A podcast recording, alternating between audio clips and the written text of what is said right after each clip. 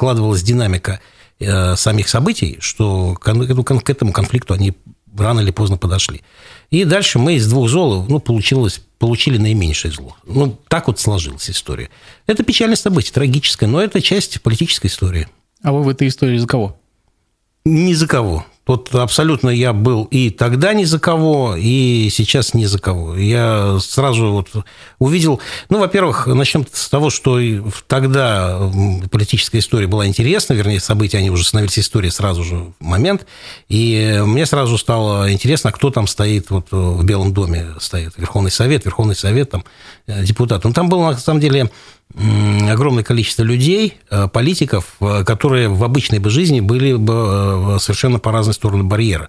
Там был и Макашов, и Хасбулатов, и Рудской, но это их просто соединило неприятие одной структуры, а другая структура соединилась в неприятии этой структуры. Но а, это была не политическая сила, это были люди, которые были недовольны с действующими событиями, действующим, так сказать, вариантом, что им предлагалось. А Ельцин со своим, так сказать, представлением, он был недоволен тем, что они предлагали, и, в общем-то, так вот вопрос решился. Но к чему мы пришли? Затем президентско-парламентская республика, там Конституция, и, собственно говоря, по этой Конституции мы живем. А, понятно, что там идут поправки, это обычная работа для Конституции, она поправляется, дополнения идут. Вот. А так, в целом, конечно же, погибло много людей, это трагедия. Вот. Но мы вот прошли через такой вариант. В современной России такой сценарий может повториться? Нет, э, это был как раз исключительный сценарий. Он был исключительный, кстати, для многих и участников тогда, потому что часть была на вот этих самых э, местах точек, потом быстро все разошлись, кто-то остался – защищать Белый дом или э, там телецентр, еще там была проблема. И часть просто разошлась. Э, сейчас такое не повторится, и попытки, безуспешные попытки собрать оппозиционные силы против, как, там, как они заявляют, белого нынешнего режима, там, белоленточники, ну, кто что только не принимал. Все разваливается сразу на уровне каких-то первых обсуждений, потому что сейчас ситуация совершенно иная, и собрать вот такую коалицию, как тогда, в октябре 1993 года собралась, уже невозможно. Равиль Савучев, я напомню, что последний раз колонна танков двигалась на Москву два месяца назад. Во-первых, давайте так говорить, не колонна танков, а колонна бронетехники. Там не одни танки. Это раз.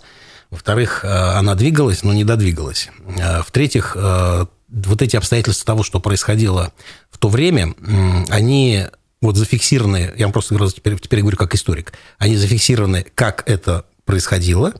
А, они зафиксированы в нашей, так сказать, репрезентации, кто, кто это мысленно или публично поддержал, кто мысленно и публично не поддержал. Я и мысленно, и публично не поддержал, а, и э, с этого мнения не меняюсь. Но затем это все а, разрешилось неким путем, потом были еще последствия, эти последствия идут сейчас, поэтому всю ситуацию, что это было, мы скажем, наверное, через какое-то время, когда пройдет время.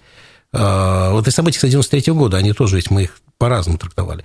Вот. А оценку даст, конечно, история. Но если говорить э, точнее, более глубже эту тему сегодняшних событий, наверное, расскажут наши внуки, которые будут историками. А так мы дадим эту оценку, наверное, через некоторое время, потому что надо, чтобы отложились э, те действия последующие и что к чему привело. Тогда будет понятно хотя бы цепочка действий. Хотя мы можем и ошибаться. Это тоже нормально. Вы только что приехали из Госсобрания. Сегодня заседает да. первое, первое да. заседание нового созыва. Госсобрание. Какие у вас впечатления?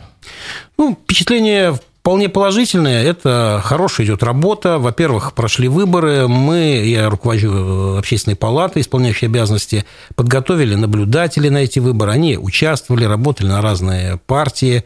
Это хорошо. Выборы шли действительно спокойно в рабочей обстановке. Ну, где-то там какие-то шероховатости бывают или нарушения, но они, это всегда так бывает, э, но не вопиющие. Это, во-первых. Во-вторых, э, состав Курултай обновился, я вижу много лиц, знакомых мне, э, есть люди, мои, мои, мои бывшие даже студенты, вот, и мне это приятно, что они выросли, молодые люди, стали теперь, э, это серьезные, э, на самом деле, парни, стали работать, будут работать в Курултае, есть представители разных, так сказать, профессий, там, политических сил.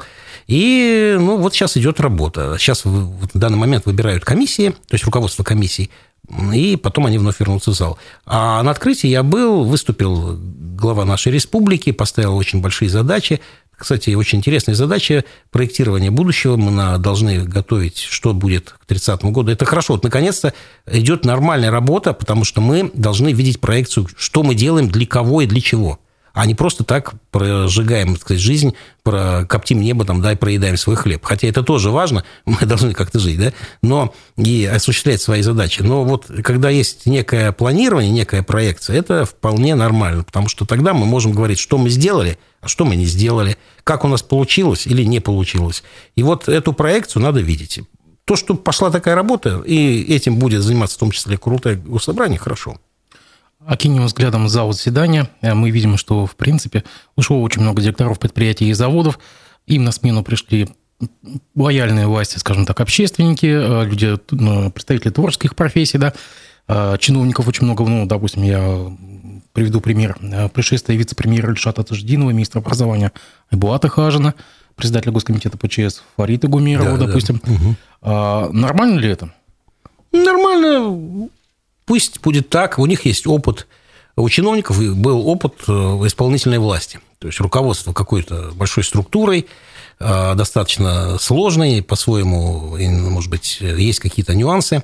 Сейчас они этот опыт будут в законодательном варианте, так сказать, оценивать. И понимать э, при разработке законов, ну, что мы делаем и как, потому что я знаю, как это вообще осуществляется. Реально это закон или нереально, это хорошо. То, что пришли общественники, это очень важно, э, представители общественных организаций, и это ведь определенная часть общества, представленная вот в них, и, скажем, когда они будут представлены в той структуре, которая ну, избирает, там, решает законодательные инициативы, ну, это будет очень важно. Они со стороны, наверное, вот э, каких-то вот общественных представлений скажут, что вот это нужно нам или не нужно, как это лучше. Потому что иногда бывает, закон-то и хороший, но что-то вот как-то так написано или как-то ну, не очень бывает. А иногда бывает, что, ох, очень здорово вы приняли такой закон, молодцы. Есть, конечно, много вещей, которые не надо законодательно решать, которые просто надо ну, обсуждать, вести вот спокойную работу, большую, ну, скажем, разъяснительную. Вот такая нужна работа. Я вот, э, ну, вот в одном из собраний нашей Российской Федерации приняли закон, что там штраф за плевки, да. На самом деле, ну, плеваться нельзя, это некрасиво. Во-первых, ты инфекцию распускаешь, во-вторых, это ну, не эстетично, ну и в-третьих, это вообще неприлично. Вот, э, надо сходить там в туалет или куда-то, ну, в общем, не, не делать это публично. И не на улице, не на асфальте как-то. Но, да, если люди не понимают, надо, может быть, и как-то наказывать. Но делать именно такой штраф, ну, просто сказать, что это нехорошо. Надо объяснять людям, что у нас так не принято. Нет такой традиции у нас. А откуда вы это взяли? И тогда, может быть, не надо было бы такой закон. Хотя, ну, может быть, они посчитали, что у них так нужно. Ну, ради бога. Это их решение. Вы уже сказали, что общественная палата готовила наблюдателей для выборов. Это был самый большой штат наблюдателей. Да, где-то 6,5 тысяч.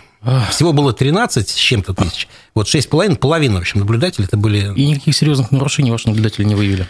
Нет, вот мы, собственно говоря, обратная связь у нас есть, э, и, в общем-то, никаких э, каких-то таких вот уж совсем там нарушений, которые требуют вмешательства там серьезного нет, судебного. А что же в Нефтекамске тогда было? То, подождите, вот то, что были какие-то вещи, это вещи, которые были связаны либо с некими, ну, скажем так, провокационного характера действиями, либо э, с вещами, которые были, э, ну, скажем, непонятно, зачем так люди делали, но все эти вещи, во-первых, фиксировались. Ну, скажем так, вот э, кто-то приходит и говорит, вот смотрите, здесь вброс, вот там, смотрите, вот пачка прям бумаг лежит. И вот, ну, это видно, да, она прозрачная, пластиковая. Ну, хорошо, ну, пусть будет, вы так считаете, что это вброс, хотя мы пока это не понимаем, что это такое. Потом, ну, когда комиссия вечером собирается, они пересчитывают, все это вскрывают, и вот это то, что пачка, там должны быть, получается, бюллетни. Но там лежат просто бумаги. Зачем это кто-то сделал? Ну, кто-то сделал. Ну, вот, ну, что это? На самом деле там нет броса. То есть это просто кто-то ну, взял, ну, схулиганил, да? Ну, что тут сделать? А, вот все эти вещи, которые происходили где-то, и были шероховатости, и были какие-то замечены какие-то вещи, все это было зафиксировано, Все это было направлено в Центральную, Центральную избирательную комиссию, и все это находится на стадии сейчас разбирательств.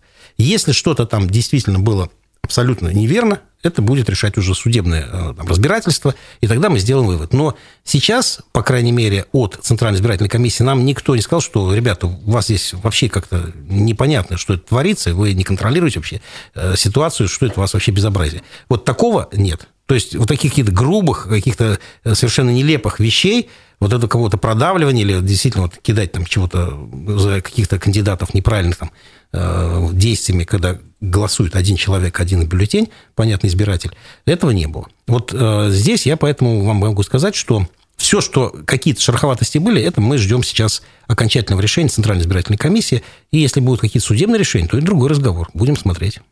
Но в целом у нас избиратели очень, кстати, хорошо поработали. Мы очень благодарны. Во-первых, люди откликнулись. Вот пришли сами, просились, многие просили, просили, говорят, возьмите нас, разрешите нам быть. А мы провели им обучение. Мы выезжали, они к нам приезжали, мы к ним выезжали. Они работают на различных, э, на различные партии, ну, договариваются, там как договариваются, это уже нас не касается, на какого-то конкретного наблюдателя. Я сам в этот день ну, приезжал несколько участков, смотрел, и был у нас в общественном штабе.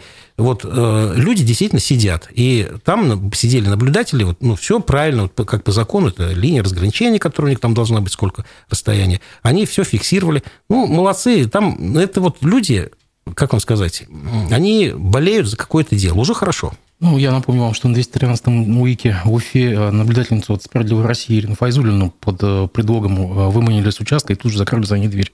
Не впускали. Ну, такие есть кейсы. Давайте разберемся с этим случаем, вот когда у меня будет полная информация от Центра избиркома. Потому что в конечном итоге мы все свои э, вещи, то, что мы видим, и наблюдатель, что это делает, он пишет туда. Бумагу отправляется туда. Она угу. фиксируется, что она получена, и по ней идет разбирательство. А, кстати, э, сразу после выборов Ради Хабиров э, ну, комментируя итоги выборов, он сказал что-то наподобие такую фразу «Мы избавились от родимого пятна недостоверности выборов». А что это такое? Ну, а, собственно говоря, родимое пятно – это э, та ситуация, когда ну, речь идет, скорее всего, о периоде там, конца 90-х годов, когда шли разного рода так сказать, технологии, они с точки зрения выборного процесса ну, не хороши. Э, с точки зрения законодательства они шли на грани фола, то есть они в какой-то степени не нарушали его, но пытались устраивать э, там всякого рода в общем, чудеса. И э, вроде бы как и скажут, что ребята, вроде вы ни закон не нарушаете, ну, как-то не так это все. Были дискуссии между какими-то партиями. Я сам в свое время был начальником штаба кандидатов в депутаты Государственной Думы. Мой, кстати, кандидат, он прошел, он был, работал в Государственной Думе к сожалению, уже покойный Рагиб Насрединович Гимаев, ректор. Вот мы с ним объездили, он был сам выдвиженец, и мы с ним объездили практически всю северо-западную, северо-восточную Башкирию. Ну, у нас не было много денег, мы просто он выступал, и я с ним ездил. Вот, но факт, что за нами просто по пятам шла конкурирующая партия, которая пыталась там что-то такое. Ну, ну мы как-то с ним даже сказали, ребят, ну, неэтично, зачем вы так делаете? Мы же вот вас не хаем, после вас не ездим. Ну, давайте так. Ну, пусть будет так. Я не буду говорить, какая партия, ну, все нормально. Вот это были разные такие технологии. Сейчас мы немножко избираемся от, избавляемся от технологии, у нас идет просто рабочий процесс. Приходит избиратель, смотрит, решает чего-то и голосует. Вот все. Это, ну, пусть будет так. А если мы будем опять какие-то технологии, какие-то провокационные вещи, ну, ну, мы превратим опять выборы в какой-то балаган что было очень... Что, кстати, у людей, у многих и подвел, подвигло таким идеям. Я не пойду на выборы, там все нечестно, все это какая-то манипуляция. Ну, почему манипуляция? Ну, сходите, проголосуйте. Вот. Ну, иначе вы дальше потом будете говорить, мой голос украли, там еще что-то. Ну, сходи, чтобы твой голос не украли, по крайней мере. А я вам приведу пример. Вот у нас наш коллега Разив Абдулин, каждый, каждый выбор ходит, портит свой бюллетень, а потом не обнаруживают в итоговом протоколе этот испорченный бюллетень на своей мойке. Ну, это уже давайте будем вот эти вещи, детский сад, это не будем. Что там, зачем портить бюллетень, во-первых? И понятно, что... А почему его потом не вносят в итоговый протокол? Ну, наверное, уже понимают, что кто-то вот так, и даже знают, кто уже, так сказать, занимается самопиаром, и просто не хотят, чтобы он дальше продолжал, что вот, видите, там один бюллетень не учтен. А, кстати, об испорченных бюллетенях. В эту, в, в, в эту кампанию, в, в эти выборы из регионов приходили э, фотографии, очень много было достаточно, где прямо э, антипутинские лозунги были. Видел я эти фотографии, видел я это много подделанных документов, особенно украинцы высылают с их сайтов, что я там против войны, против Путина, а, там выборы даже дата не исправлена другого года. Не, не, это ну, было столько всего, понимаете, вот всему этому я Видите. к этому отношусь спокойно. Во-первых, это не массово, это не не, мы не можем сказать, что это, ну, это просто повально во всех участках по всей стране или где-то. Это, во-первых, раз. Во-вторых, вот эти всякие, ну, выходки, ну, вот есть такая проблема. Ты идешь на выборы. Выборы, ну, не каждый день и не каждый раз. Ты идешь вообще, ну, как бы акт своего гражданского, так сказать, согласия, несогласия. Но зачем бы устраивать балаган? Ну, давайте люди придут в ЗАГС расписываться и будут там какую-нибудь еще крендель рисовать или, э, значит, розочку нарисуют. Вроде как от души и весело, ну, извини, но это документ. Ну, то есть надо понимать, где можно пошутить, где можно, так сказать, как-то себя показать. Ну, а зачем это делать? То есть ты вообще себя-то уважаешь, если ты пришел на выборы. Ну, ну не хочешь тогда уж, ну, действительно уж не иди. Ну, зачем балаган устраивать? То есть здесь серьезно люди сидят, в общем-то, что-то подсчитывают, что-то решается. Потом появляется депутат – а он должен, собственно, выражать твои собственные интересы, он с твоего участка. Ну, если тебе это неинтересно, зачем тогда устраивать такие вещи? Ну, то есть, есть место, где это можно что-то делать, есть место, где надо просто понимать, что ты взрослый человек, и ты, ну, отдавай себе отчет, что ты делаешь.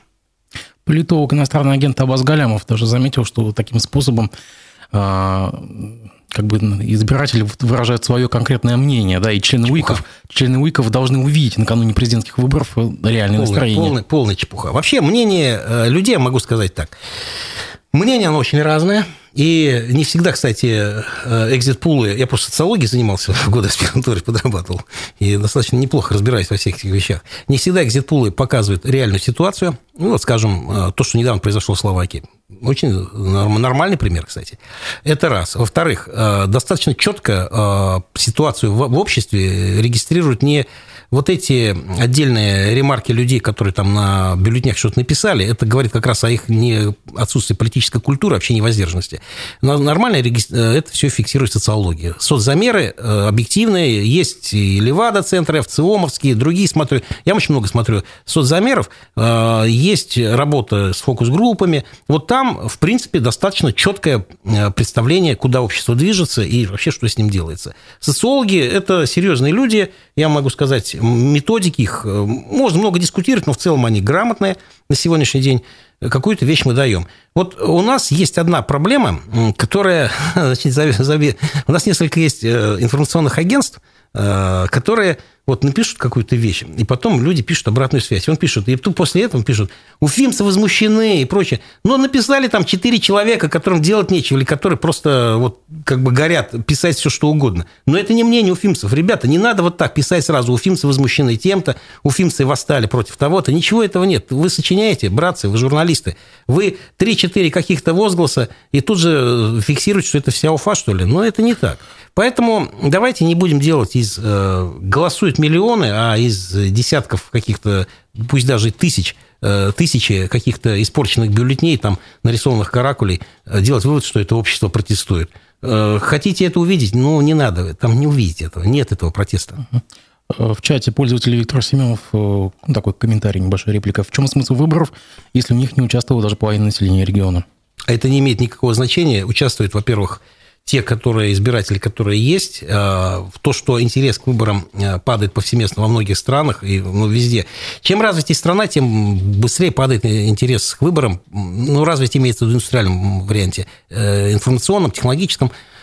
Другие есть у людей, люди не хотят заниматься политикой или слышать о политике. У них есть вполне успешная жизнь, обеспеченная и в социальном плане, и в финансовом и их мало это уже интересует. И актуальность – это острота выборов, там, которая была у нас в 90-е годы, там, в конце 80-х, 90-х, да, возвращаемся к 93 году, она падает. Она и так будет. И если посмотрим любую страну, и выборную, я тоже немножко отсматриваю статистику, приходит очень мало людей, и бывает иногда там чуть ли не продлевают их, но это нормальная ситуация она, она так и будет. Общество, это говорит как раз потому, что общество развивается. Оно вот нашло на какой-то новый технологический э, этап, и сейчас части людей просто это неинтересно. Вот, э, вот это все. Поэтому, ну, так, это нормальный процесс, обычный. Чем можно объяснить э, переход на должность сенатора э, главы Благовещенского района Олега Голова? Вот чем э, вообще обусловлен выбор этой кандидатуры, именно этой?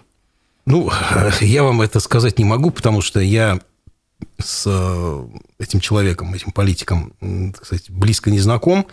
А, возможно, есть там очень важные э, как сказать, какие-то доводы, рассуждения, есть какие-то серьезные интересы, э, которые он должен представлять нашу республику там.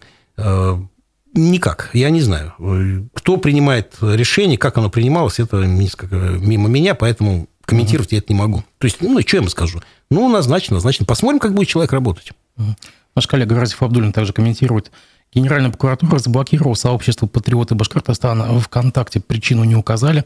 Разве это не нарушение статьи 29 Конституции, где гарантирована свобода мысли и слова? А, вот в каждом конкретном случае надо разбираться. Во-первых, это во-вторых. Во-вторых, э, ситуация бывает такова, что во многих э, электронных вот этих месседжах, всяких э, чатах и прочих иногда пишут люди абсолютную чепуху и занимается иногда просто антиконституционными действиями, за которыми стоит уголовное преследование. Проще просто остановить деятельность вот этих людей, нежели чтобы их там тащить затем, кстати, на прокуратуру и э, выставлять какие-то им претензии. Иногда у людей, э, ну, извините, теряется чувство меры. Вот я сижу и клавиатурой, так сказать, пользуюсь, набираю, но просто я не понимаю, что эти мысли выходят на всех. То есть это весь мир читает. И надо просто отдавать себе отчет вообще, что ты там пишешь и вообще о чем ты рассуждаешь. И это просто так вот, что так, а потом оказывается, что там ну, ситуация другая. Я не знаю, по. Надо разбираться. Там, ну. скорее всего, есть какие-то обстоятельства. Не будут же просто так закрывать. Между тем, ВКонтакте блокируют посты родственниц мобилизованных с призывами вернуть их близких домой – в качестве основания для блокировки указано требование той же самой Генеральной прокуратуры, которое касается недостоверной информации об СВО. Ну, а как, подождите, вот смотрите, как их вернуть, если они мобилизованы, и у них, они, когда были мобилизованы, они подписали контракт? Вернуть их можно только по ряду обстоятельств. Во-первых, достижение предельного возраста, там, ну, человек уже просто физически там не может находиться, это раз. Во-вторых, если человек ну, болен, у него тяжелое заболевание, там, это медицинская комиссия покажет, или ранение такое, ну, там, контужено, ну, разные, кстати, это имеет комиссия решает. Ну, третье, там, может быть, обстоятельства, конечно, э, человек призван многодетный отец. У нас была такая ситуация, мы разбирались.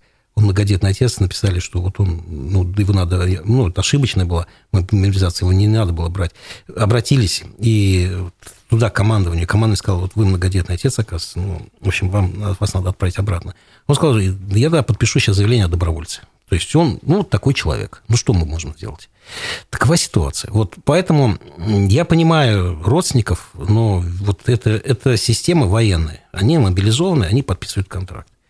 Уйти они оттуда не могут. И даже те, кто пошли добровольцами, они тоже подписывают контракт. Потому что там ну, нельзя... Я вот давайте повоюю с субботы до воскресенья, а в понедельник я уеду на работу. А давайте я буду там 4 месяца здесь побуду, потом у меня отпуск кончится, я вернусь домой, да? Нет, это потому что Министерство обороны. Тебе доверили оружие, есть какие-то планирования, есть какие-то представления о сбив, сбитости отряда и подразделения, там, чтобы было чувство товарища. Так нельзя, вот, а, мы уж, а он ушел, как он ушел? А мы же с ним договорились, он мой напарник. А как, с кем теперь я буду тренироваться? Или уже, а завтра надо в бой идти. То есть это очень э, серьезная ситуация для военных, и просто так вот людей убирать нельзя. Прошлой неделе отметилась всплеском, э, скажем так, преступлений, связанных с э, иностранными гражданами, проще говоря, с мигрантами.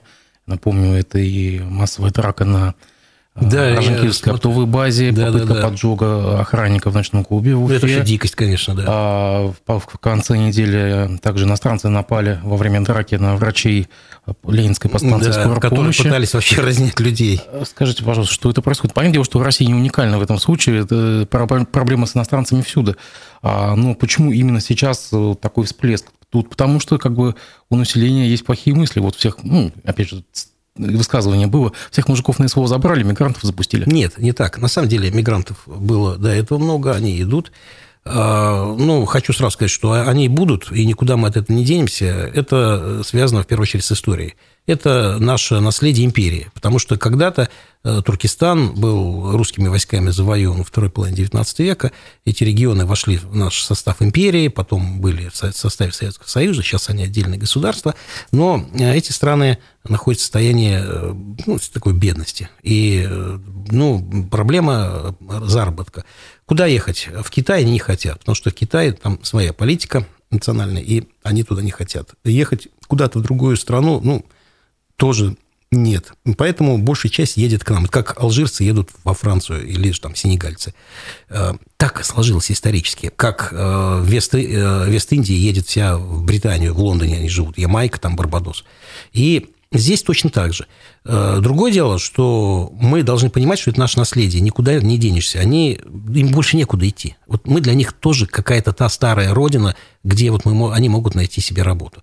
Есть другой момент, что Ребята, тут два варианта. Э, мы тоже нуждаемся в рабочих руках. Эти вот люди работают, потому что наши люди не идут на эту работу. Они идут. Но там проблема другая. Два варианта. Если вы хотите получить российское гражданство, то вы должны вот это, вот это, вот это, вот это, и получать российское гражданство, становитесь гражданами России. Если вы просто приехали на работу, работаете, но вы не нарушаете законов и, в первую очередь, э, обычаи и традиции нашей страны. Они разные, страна большая. И где-то это может быть пройти мимо, у нас и так не пройдешь. Поэтому, соответственно, э, с эти, этими вещами должны заниматься кто? В первую очередь правоохранительные органы, которые дают им разрешение, но просто э, с мигрантами работать. Ну, те, кто работает с мигрантами. Но я понимаю, что у них просто завал. Это приезжают э, тысячи людей на стройку, еще куда-то. Часть из них вообще приезжает непонятно нелегально. Это вот как потом оказалось, когда вот выясняли участники этих драк. Некоторые там нелегальные. Дальше возникает вопрос, что с ними делать. Ну, ребята, надо с ними делать что? Ну, каких-то волонтеров теперь собирать. Кто будет с ними встречаться, разговаривать, объяснять, что у нас так вот не принято, что мы вот так не делаем. Но конфликты такие, к сожалению, еще будут идти. Потому что это вот такое притирание. Через какое-то время этот наплыв э, рабочей силы, он уйдет, и они, кто-то сядет, кто-то отработает, уедут, ну, начнут себя вести Э, так сказать, спокойно. Вот просто яркий такой пример, который опять социологи говорят. Вот смотрите, Москва. Ну, там в Москве такая проблема. Вот приехали там узбеки, таджики, да, там, и вот все якобы плохо. И вот, ну, или не русские, да, как говорят. Вот смотрите, вот Москва. Вот приезжают, значит, э, там, из Средней Азии люди на работу, и вот они как будто совершают преступление.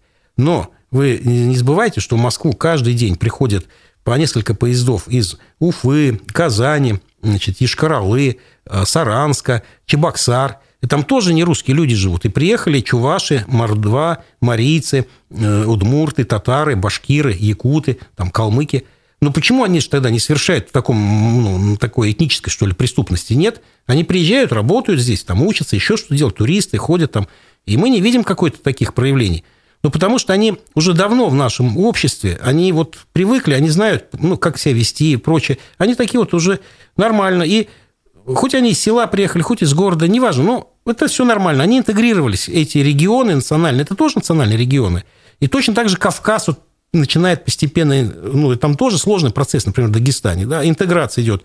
И Точно так же когда-то происходили другие процессы этнической интеграции. Я просто в Институте российской истории разговаривал с демографами, которые занимаются вот этнической э, э, интеграцией и демографическим процессом этническими в Советском Союзе. Там сначала была волна евреев, и говорили, в Москву евреи понаехали. Потом была война, волна грузин, вот грузины понаехали. Потом была волна, вот чеченцы приехали. Вот это все пережевывалось, пережевывалось, потому что столица, потому что все туда едут. И точно так же регионы России, вот мы, ну, как бы вот наследуем эту историю. Поэтому надо к этому относиться спокойно, но четко и жестко говорить. У нас вот такие обычаи, такие традиции, пожалуйста, их не нарушайте. И соблюдайте... Ну, надо помогать э, нашим, тем, кто занимается вот мигрантами. Эти службы, их не так много людей, там они просто не справляются. Они просто, скорее всего, фиксируют медкомиссию, там еще что-то, но не более того. Между тем поступают э, как бы по, по заголовкам давайте пройдемся, просто поступают новости. Ради Хабиров сказал, мы переходим к строительству Башкортостана 3.0. Да, да, да. Извините, а где Башкортостан 2.0 был? Башкортостан 2.0 мы его делаем, а он, в общем, сказал, как мы, под, под, мы будем делать э, намеки проектные Башкортостана 3.0. То есть, как бы вот задача нынешнего состава Курултая – это работать на сегодняшний день и на будущий, делать проекцию на будущее. То есть он закончит, как раз он сказал, в 2028 году, вот, и вы как раз подготовите ту базу законодательную, по которой будет развиваться Башкортостан 3.0. А сейчас мы раз, занимаемся э, Башкортостан 2.0, да, то есть это, значит, идет работа такая. Он в этом, в этом, в этом как контексте сказал. Угу. Просто я там присутствовал при этой речи, я просто он, я угу. поясняю.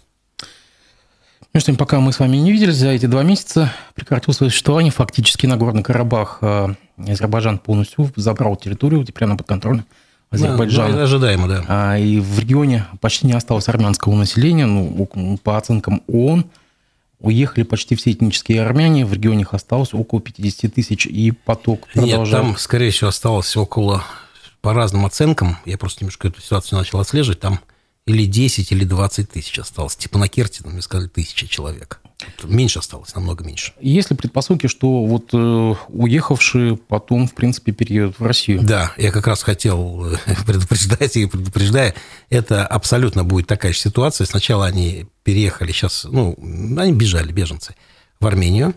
Там была сложная ситуация, чтобы просто мы понимали. Там жили в Карабахе вот эта армянская диаспора, но последний год туда заселялись армяне опять из Армении. То есть она увеличивалась. Там была намеренная такая... Ну, Пашинян, там, там свои сложности, не будем вникать в эти вещи. Сейчас они все ушли туда. 100 тысяч ушло точно. Ну, была оценка 90, сейчас 100. Осталось где-то 20 тысяч примерно, или 10 тысяч. Вот так. А, что дальше? Часть их, конечно, вернется обратно в Карабах. Ну, во-первых, там жилье, их там дома, они там жили веками, там могилы их родственников, это раз. Во-вторых, э, Азербайджан сейчас вот бы заявил, что вот будет сохранять там язык армянский, ну, ну как бы политику будет проводить очень серьезную, такого сдерживания и нейтральную. Но хорошо, если они сейчас посмотрят, как оно есть. Вот если там все будет нормально, то часть вернется, это сто процентов. Э, ну, и Азербайджан тоже нужны люди, которые будут работать, э, как бы экономика развивается. Вот. Есть еще азербайджанские беженцы, которые туда ушли, когда начались эти события. Их тоже много. Часть живет в Баку, часть в Сумгаите, часть вообще в сельских Мы опять возвращаемся в 93 год? Они, они вернутся сейчас туда. Вот как бы там вот этой резни тоже не было. Это очень сложно. Угу. Но теперь другая ситуация. Все равно из этих 100 тысяч вернется, ну, сколько, я не знаю, но не все. Вот это 100 тысяч сядет в Армении. Но в Армении страна не, не богатая. Там экономически очень так, сложные процессы. Часть из них уедет, конечно, там, во Францию, ну, Америку, еще где-то за границу. Это такую европейскую часть, да. Но, опять-таки, не все. Но большая часть, да, придет сюда, в Россию. Ну, сначала Москву, как всегда, потом, да, по тем регионам России постепенно будут рассредотачиваться, где есть уже диаспора, она будет увеличиваться. Ну, армянская диаспора в Башкирии очень большая. Да, конечно, она давно существует.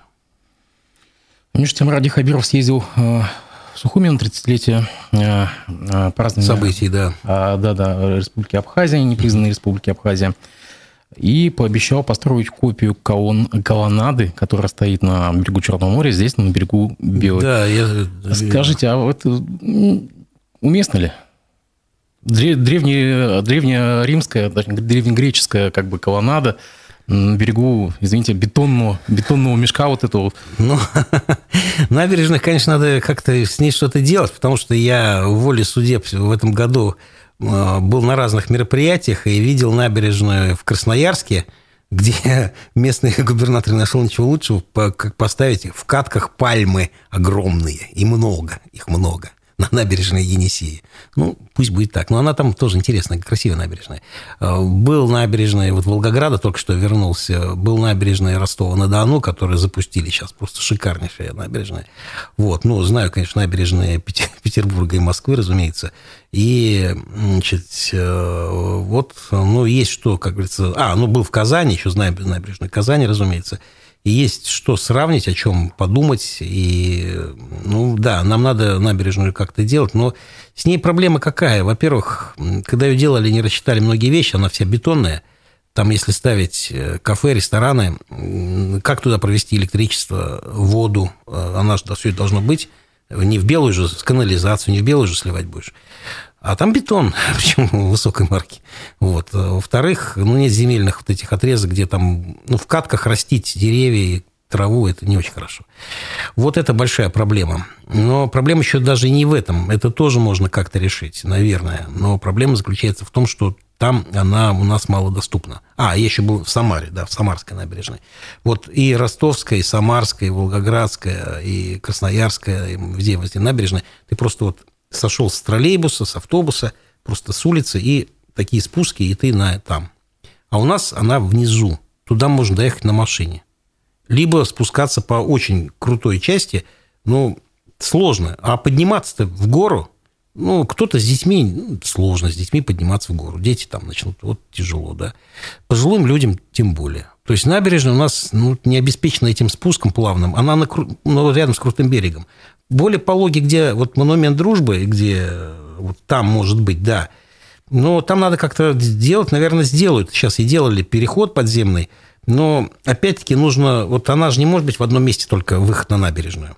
Получается какое-то горло. Вот на монументе люди вышли, а дальше куда? Ну, дальше должны быть еще какие-то спуски. А у нас их нет. Она вот немножко не очень удобна. И здесь надо подумать, иначе там будет только молодежь, стритрейсеры и люди, которые вот приехали на машине или на такси. А это не станет частью прогулочного такого пространства, где люди чем-то живут как-то. Потому что надо спускаться вниз. А зимой она очень холодная, разумеется, ну, потому что у нас зима холодная, а это мы около реки там продуваемо все, да. Но, соответственно, там уже какие-то закрытые пространства от ветров. Там ветра дуют. Я просто жил в общежитии, которое снесли, на, оно внизу, внизу же набережно. Мы летом -то спускались там, быстренько бегали искупаться в белую. А зимой-то какие ветра мы там по, по физкультуре бегали по лестнице вниз. И, в общем, мы знаем это все. Вот, поэтому надо очень внимательно думать и смотреть обстоятельства того, как мы это запускаем. Но пока что она доступна автомобилистам. Я про уместность Сухумской колоннады. Знаете, если все впишется, то вполне уместно. Если она не будет вписываться, ну, архитектор пусть скажут. Может быть, она там и не нужна, может быть, нужна. Я, честно говоря, э, слышал очень много разных мнений, когда рассуждали о колоннаде на Советской площади. Почему? Потому что, когда я был членом комиссии, которая принимала памятник, мы принимали только памятник. Там предлагали сзади поставить какие-то обелиски, мы сразу их отмели, и сказали, что нет. Ну, отмели, кто у нас в комиссии были художники-архитекторы, которые очень хорошо разбираются, молодцы. Они сказали, вот это убрать, это нет. Только вот скульптурная композиция, вот памятник. Хорошо, на этом остановились, а потом было предложение по колоннадам. Очень, часть, я знаю мнение людей, очень скептически относились. Я тоже считал, что немножко это перегрузит площадь. Но в конечном итоге оказалось, что это вписалось. Удивительно, но вписалось в площадь, причем с переменным углом э, этой поверхности ее – ну, ничего, как-то нормально получилось. Поэтому я здесь, что могу сказать? Можем сколько угодно обсуждать, но пусть профессионалы, архитекторы, скульпторы скажут, что оно смотрится здесь или не смотрится, или как оно должно быть.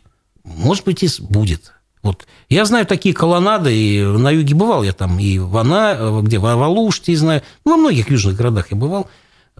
Где-то это все смотрится хорошо. В Волгограде, сказать, колоннада своеобразная, интересный спуск к реке сделал.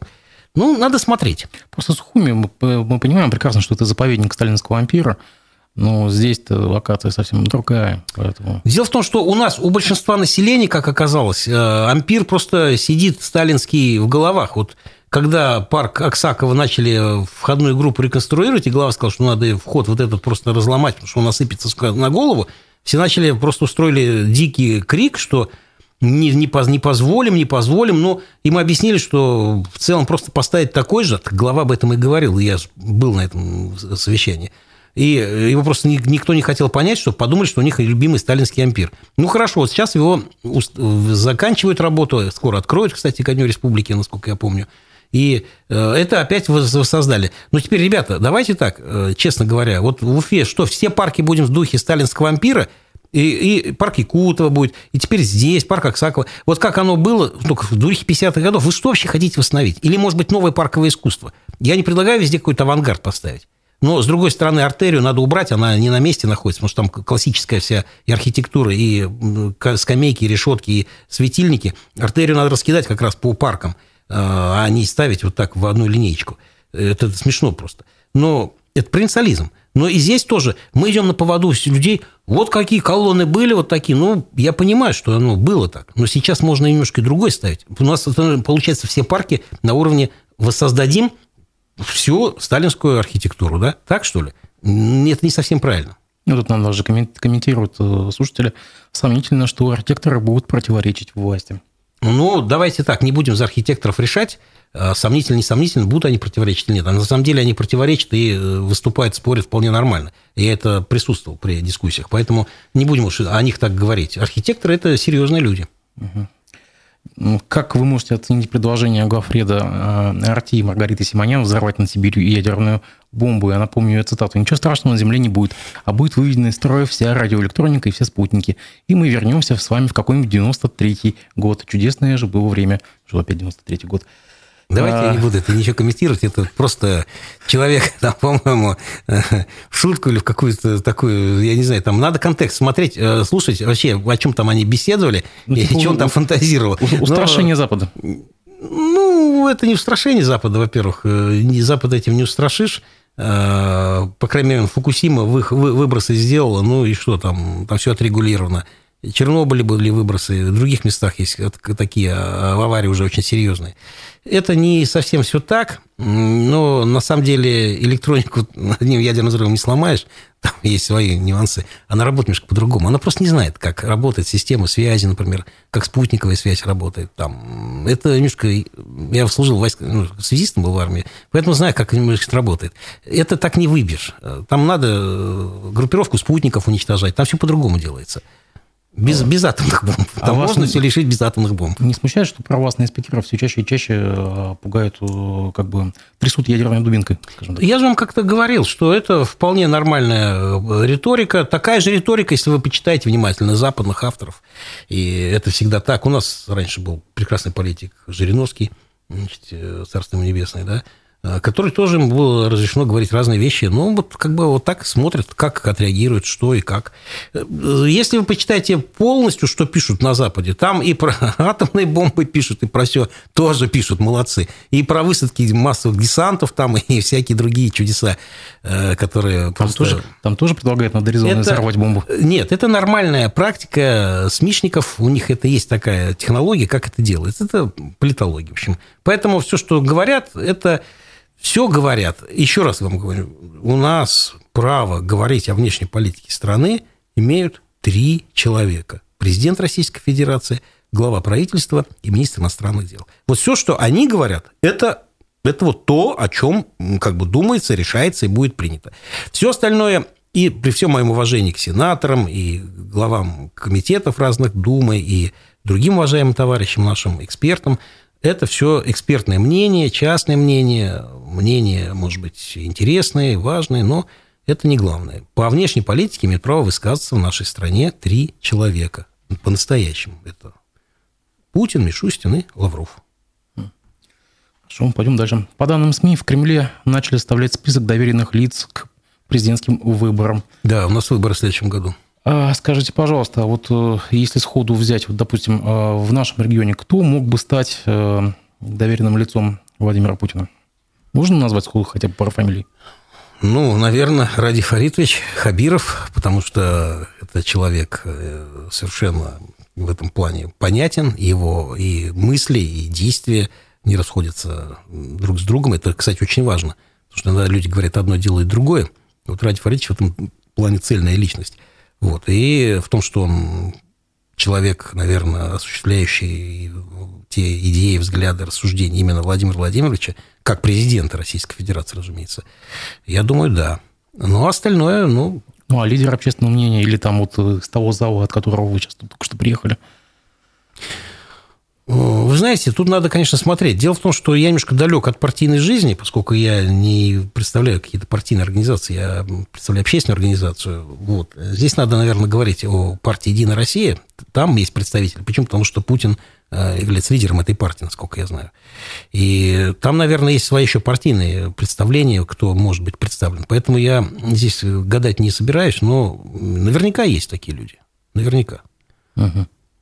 Есть люди, которые, не будучи членами там, партии какой-то, еще чего-то, ну, просто поддерживают президента. Вот я, например, не будучи членом партии «Единая Россия», но вот поддерживаю президента в том, что сейчас Российская Федерация, в том, что он сейчас делает, защищает нашу страну, решает вопросы социальной сферы, которые у нас очень запущены, э, решает проблемы того, чтобы у нас страна развивалась. По крайней мере, это вот те действия, которые они делают, они нормальные. Есть вещи, которые надо делать, есть много чего, которые надо очень делать. Это другое дело. Это надо вот разбираться, этим надо заниматься. Но пока что я считаю, ну, то, что он делает, это хорошо. Я просто о чем вы заговорил, почему, почему я вспомнил доверенных лиц. Елену Синбаеву мы с вами обсуждали в этой студии буквально э, да, в начале лета. Да. Ну, пожалуйста, тоже было доверенное лицо. А потом оказалась Майорка, вроде как бы и не Майорка. Ну, давайте так. Э, и на Майорке деятели, живет. Деятели, деятели спорта, искусства, вот эти все артисты, они немножечко своеобразны. То есть я не большой сторонник, чтобы они были все вовлечены во власть, но они тоже, конечно, могут представлять у них свои э, восприятия мира, э, где... Э, дело в том, что у них, видите, как ну, ограничит, э, допустим, мне право там выезжать в какую-то страну. Ну, ну, не ездил, ну, не поеду. Ну, раньше ездил, сейчас не поеду, не получается, да. Ну, от этого плакать не буду. А спортсмену сказали, что тебя не допускают никуда, твоя жизнь как будто бы кончилась. Ну, так спортсмен думает, хотя она только началась, и можно найти себя во многих других вещах. Но вот они так очень болезненно относятся и начинают там искать какие-то другие варианты или еще кто-то. А, деятели искусства некоторые, они немножко потеряли ориентиры, думают, что они некие такие гуру, светилы, что они там расскажут, что все это, это... А, они слишком висят на славе и немножко теряют того, что вы всего лишь, ну, ребят, скоморохи вы. Не вы принимаете решения. И вот они начинают делать глупые, совершенно нелепые заявления. Потом оказывается, что пузырь сдулся, вот они то ли уехали, то ли еще что-то. Это обычное явление, поэтому к этому надо относиться спокойно. А как можно объяснить э, э, серию даже, так скажем, внезапных и неясных, необъяснимых пропаж памятников а, жертвам репрессий, военнопленных, ну вот э, финских военнопленных, польских военнопленных, как бы под Питером тоже вот последний, последний раз было. Также пропадают таблички проекта «Последний адрес», но при этом в России на прошлой неделе поставили 110-й памятник Сталину. Как все это можно объяснить? Куда мы катимся? Э, никуда не катимся. Мы развиваемся. Во-первых, 110-й э, памятник Сталину – это, скорее всего, инициатива местная. И по, по тем памятникам тоже инициатива местная, я вам сразу скажу. Э, это не политика целенаправленного государства, это вам могу точно сказать. Это не какие-то тайные звонки там, или указания, вы так сделаете. Это 100% нет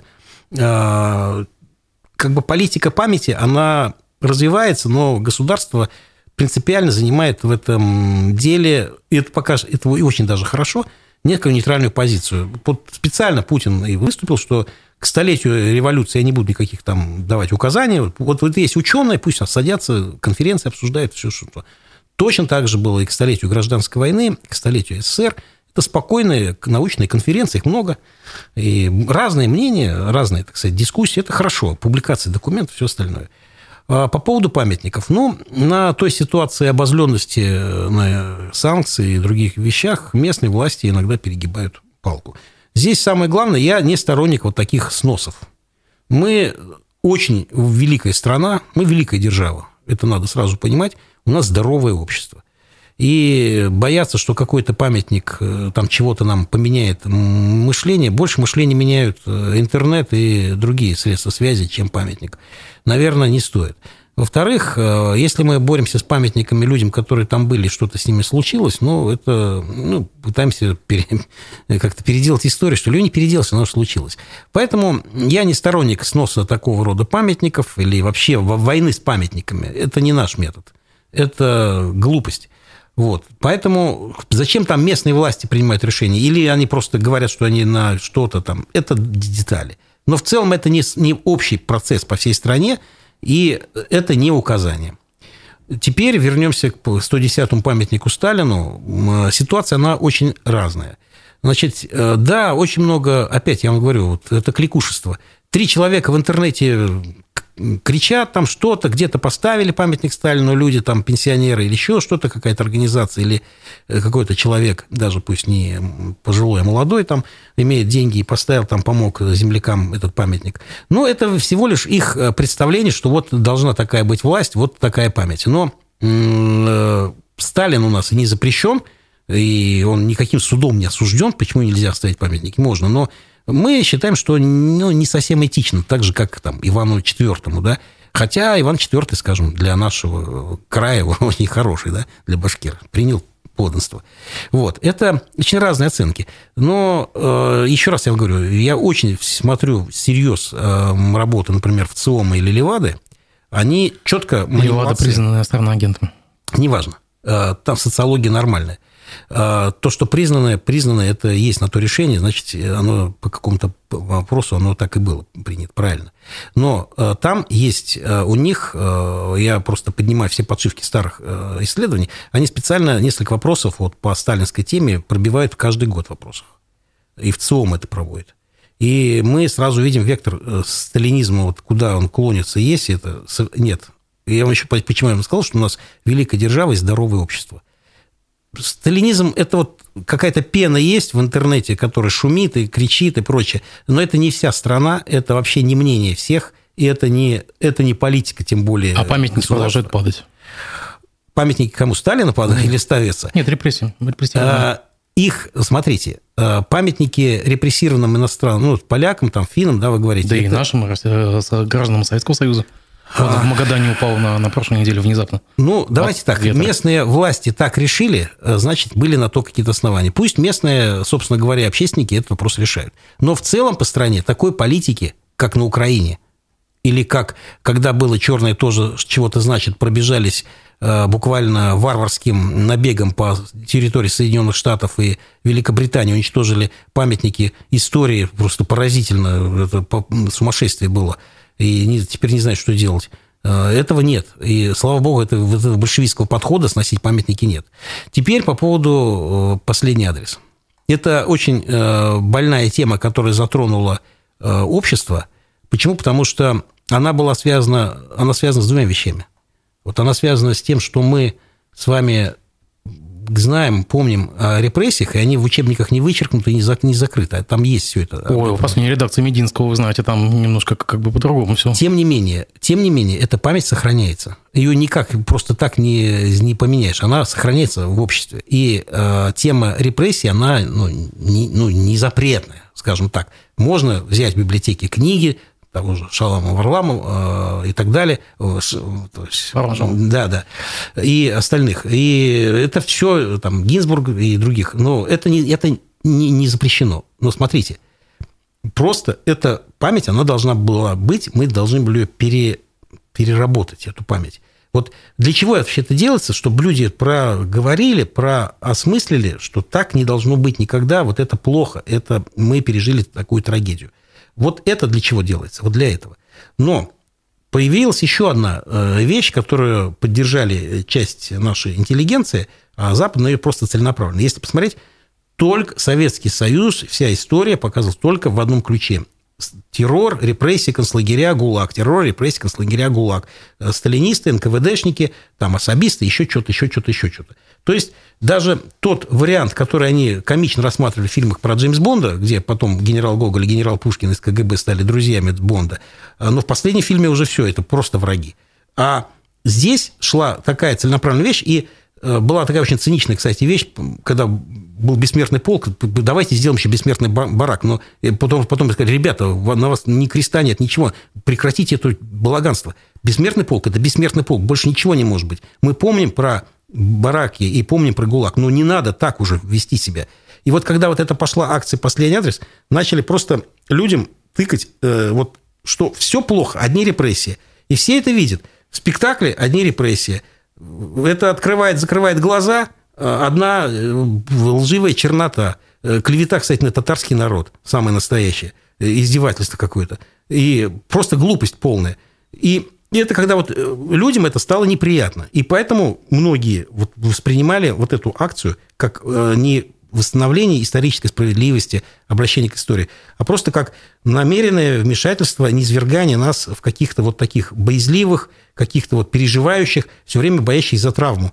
Но да, э, репрессии несправедливые совершенно, это травма, но мы ее должны пережить, а не жить вечно в травме. Потому что тогда мы будем не люди. То есть висит табличка последнего адреса, это значит э, плохо? Нет, если бы она нормально бы, эта акция шла бы, э, никто вообще бы ничего по этому поводу не говорил. Она Но не когда, идет?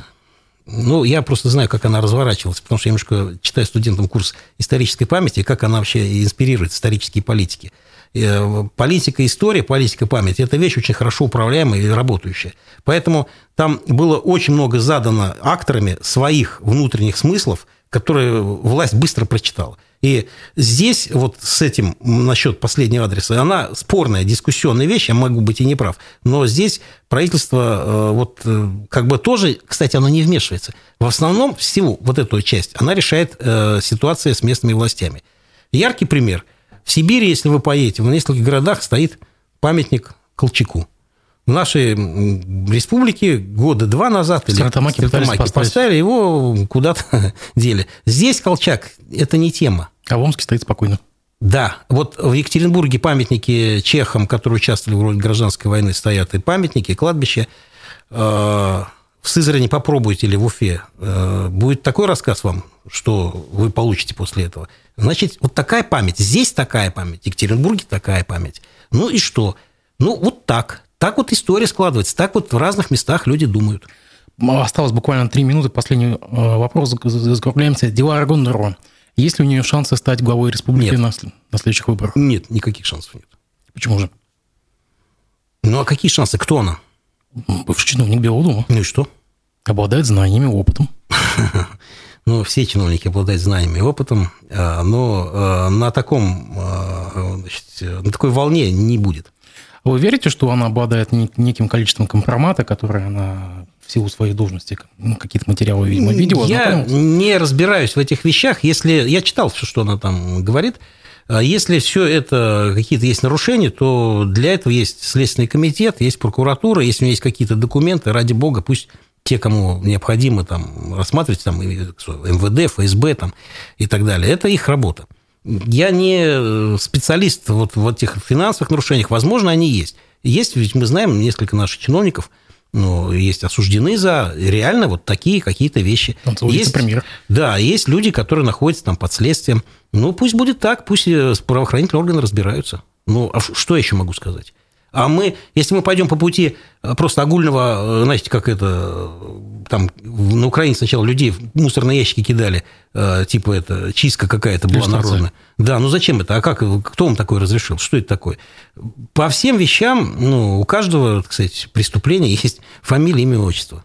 Вот поэтому пусть разбираются, если есть такие документы, и слава богу, если это правильно, надо разобраться с этими товарищами, кто нарушил закон, и пусть отвечают. Но сейчас только на фоне того, что вот можно того сказать, этот такой, этот такой, этот такой. И, и что дальше? А что вы хотите? Ты хочешь быть главой, но ты, может быть, что-то хочешь созидать, ты какие-то планы вообще расскажешь? Что Вас не убедили делать? ее аргументы, ее как бы тезисы? Я не сторонник конспирологии, как историк, разумеется, и я не считаю, что у нас тут э, у власти какая-то там мафия, какая-то вот... Я, насколько знаю, вообще изнутри ни какая-то не мафия, ни какое-то там э, какое-то сообщество, какие-то кланы. Но понятно, что есть какие-то люди близкие между собой, там как-то есть какие-то интересы. Это понятно, там у строителей свои интересы, у дорожников, наверное, свои. Не знаю, наверняка профессиональные, это понятно. Возможно, где-то они вступают в какие-то сложные там отношения, но представить, что у нас какие-то там преступники вообще управляют всей республикой, ну, так, наверное, это нелепо ну, это, это не получается. Слишком много структур, которые все-таки следят за порядком правоохранительных, это тоже очень важно. И представить, что тут все так повязано, ну, тогда, я же не знаю, там, это, это смешно. А представляете, так, ну, в порядке бреда, через год мы вот в, в этой студии, ну, пройдут выборы, а Гондорова глава. Ну, давайте через год встретимся. Только можно еще раньше встретиться, а не, не обязательно ждать год. Э, вот это, ну, да, через год у нас выборы будут в сентябре, угу. должны быть. У нас и выборы еще местные советы там, получается, местные органы власти. Да. Вот, ну, да. Вот и посмотрим. Но я не думаю, что она станет. Ну, как человек, который когда-то занимался социологией, анализируя, нет. Ну, хорошо. Поставим точку. Спасибо большое, что пришли. Увидимся, надеюсь, еще нам, нам, нам ну, через да, Давайте, можем через месяц хотя бы увидеться. Всего доброго, до свидания. До свидания.